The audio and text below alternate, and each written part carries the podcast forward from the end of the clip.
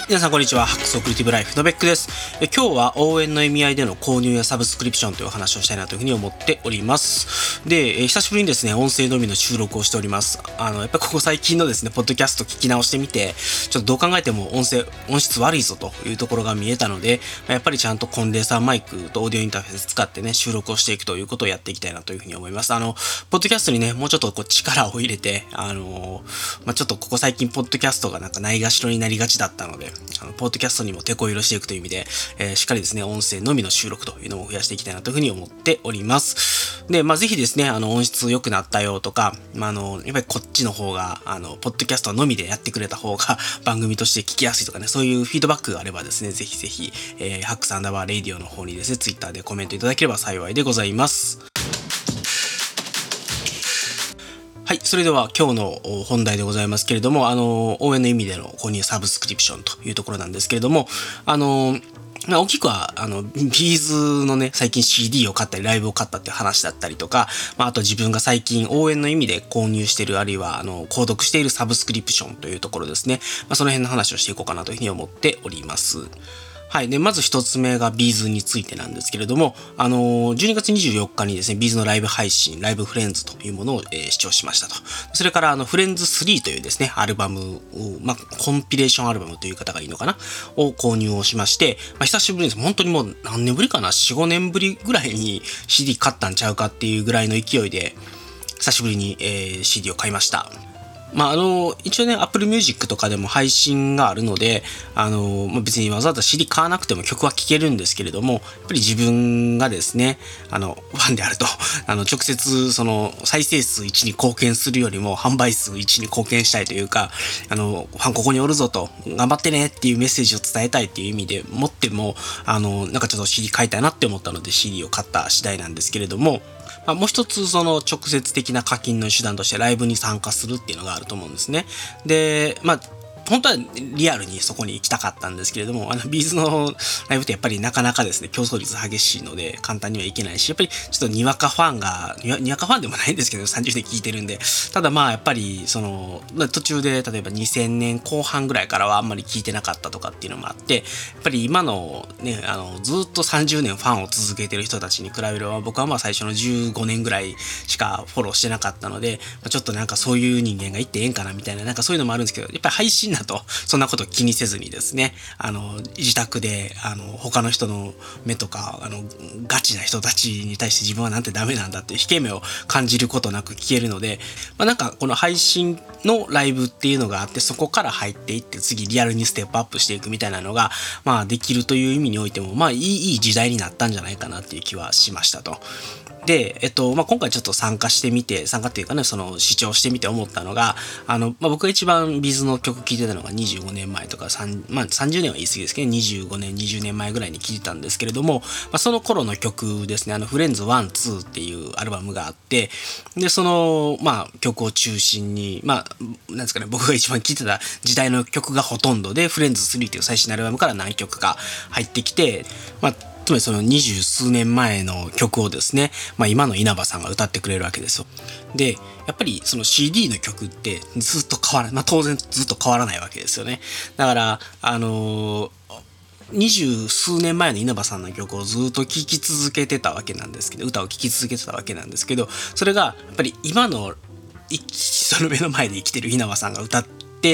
二十数年前の歌を歌ってくれるっていうのがねすごいなんかこう感動的な体験でまあ、なんかこうやって、えーと、自分が CD で知ってる曲っていうものがその年を重ねるごとにというかねどんどんこうアーティストが変わっていく中で、えー、今だとこんな歌になるんだみたいなのが聴けるっていうのがねなんかやっぱライブにたまにはこうやって参加した方がいいなっていうのをちょっと感じた次第でした。まあ、ちょっと今日はあのメインのテーマ ベースのライブがどうだったかって話じゃないのでこの辺でとどめを置くんですけれどもやっぱりこう CD を買うとかね、ライブを聴きに行くとかっていうことが、まあ、直接的に、なんていうか、ここにファンがいるよっていうメッセージにもなるし、まあ、あの、活動されるということにもなるだろうし、やっぱり自分自身もね、体験として、あの、単純に配信の曲だったり YouTube でね、聴いたりとかっていうだけよりも、なんか非常にプラスアルファで、こう、喜びがあったなというところがあるので、まあ、今後もやっていきたいなというふうに思ったという次第ですと。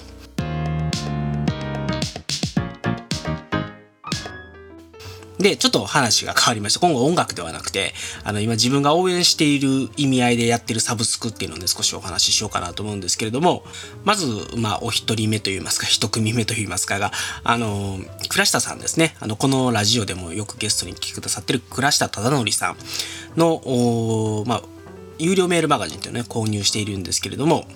えっと、ウィークリー R スタイルマガジンっていう有料メールマガジンね、733円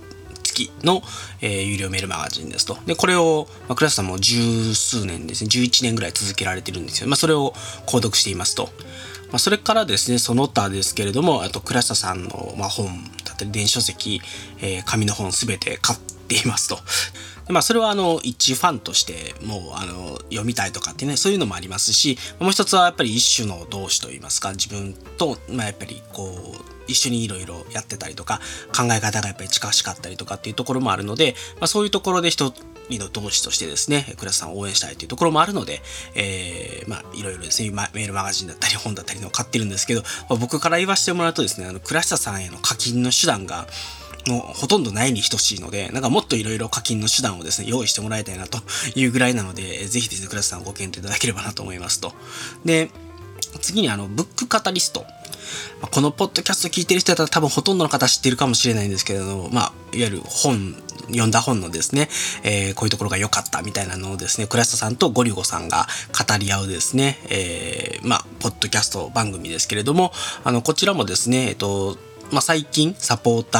ー特典みたいな、あの、まあ、サポーター制度みたいなものを始めて、えっと、まあ、課金をすれば特典の読書会とかに参加できますよみたいなのを始めたので、もう、いもう出た瞬間にですね、すぐ課金をしまして、まあ、あの、応援をしているという感じです。あの、やっぱり、こう、ブックカタリストもね、亡くなると人生がですね、ちょっと寂しくなってしまうような、あの、素晴らしいポッドキャスト番組なので、これからも続けてほしいという意味で、えー、まあ、応援をするために課金をしていますと。それから古典ラジオですね。古典ラジオはまあ僕がやんなくてももう多くの人が支えてるのでいいんじゃないかと思いながらも、あのまあ1000円とね、ごく少額ではあるんですけれども、やっぱり長く続けてほしいし、古典ラジオなくなったら悲しいので、まあ、サポーター制度というのにですね、えっと、まあ、購読料を払ってるという形になります。まあ、あの、そういう意味でね、えっ、と、まあ、自分が好きなコンテンツ、あるいは、まあ、自分が好きな作家さんとかでね、支えるようなというか、まあ、本当にね、もう、なんだろうな、別に僕がいようがいまいが、本当にね、ビビたる差でしかないとは思うんですけれども、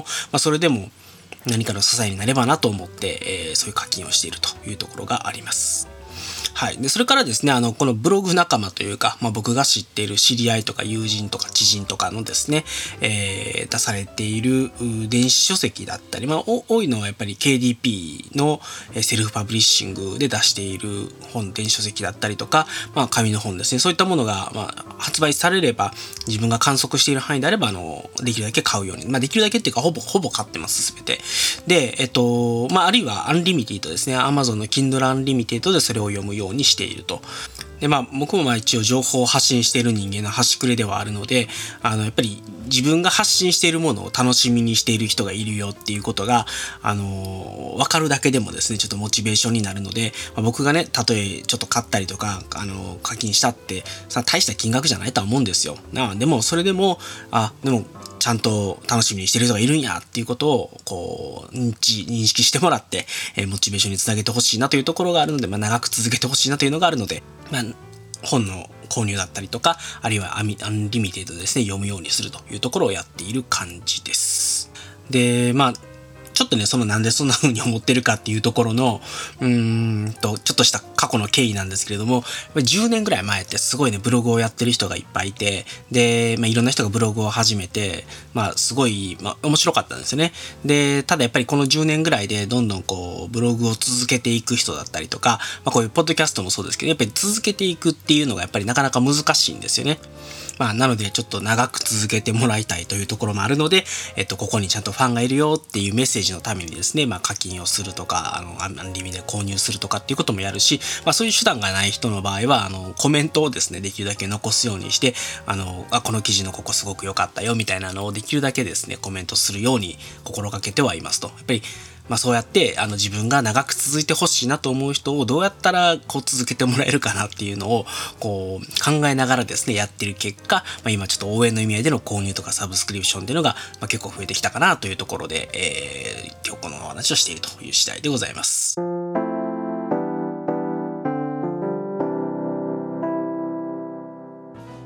で、まあもう一つですね、あの、応援したいアプリとかね、ソフトとかサービスとかね、まあゲームとかでもいいと思うんですけども、まあそういうのにもあの迷わず課金をするということをしていますと。ちょっと具体的な名前はちょっと今日はあまり上げないでおこうかなと思うんですけれども、例えばあの、昔 Google リーダーっていう RSS リーダーがあったんですけど、まあそれもなくなっちゃったし、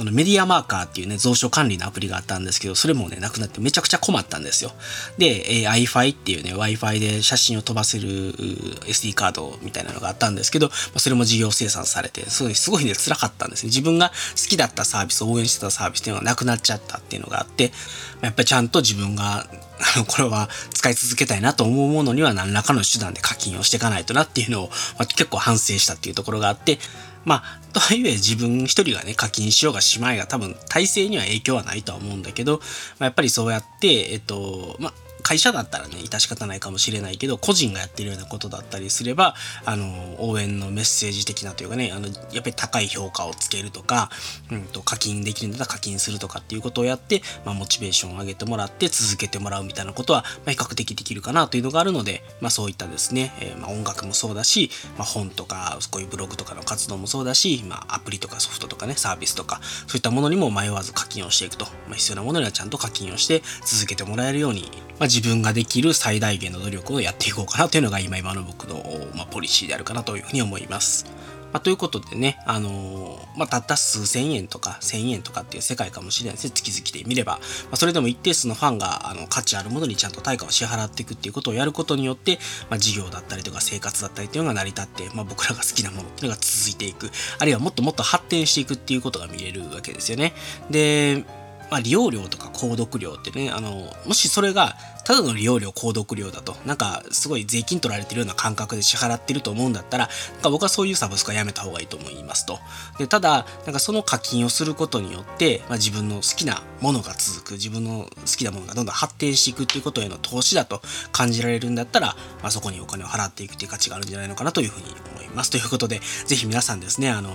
まあ、自分の好きなコンテンツだったりとかサービスだったりとかっていうものがあればですね、まあ、そこにどうやってこう応援できるかっていうのを考えていただいて、まあ、課金できる方法があるなら課金をしていけばいいし、まあ、それがないんだったら例えばコメントを残すとかね、そういうことをやることによって、まあ、それを続けていくモチベーションっていうのを持ってもらって、まあ、自分が好きなものが未来英語、英語は無理かな。あの、末長く続いていくという未来を作っていくということで、能動的にやっていくっていうのは、あの、結構重要なんじゃないかなと僕は思いますので、えっと、あ、大事だなと思った方は是非やってみてください。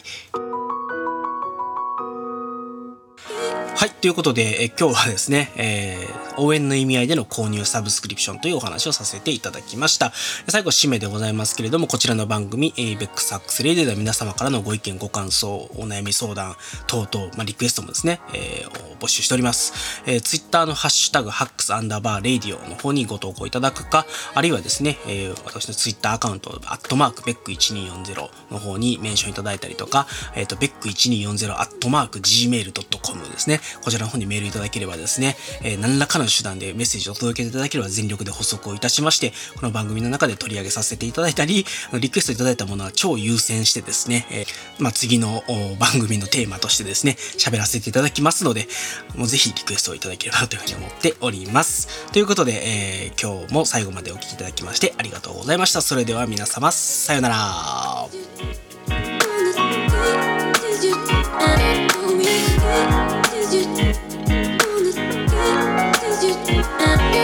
Yeah.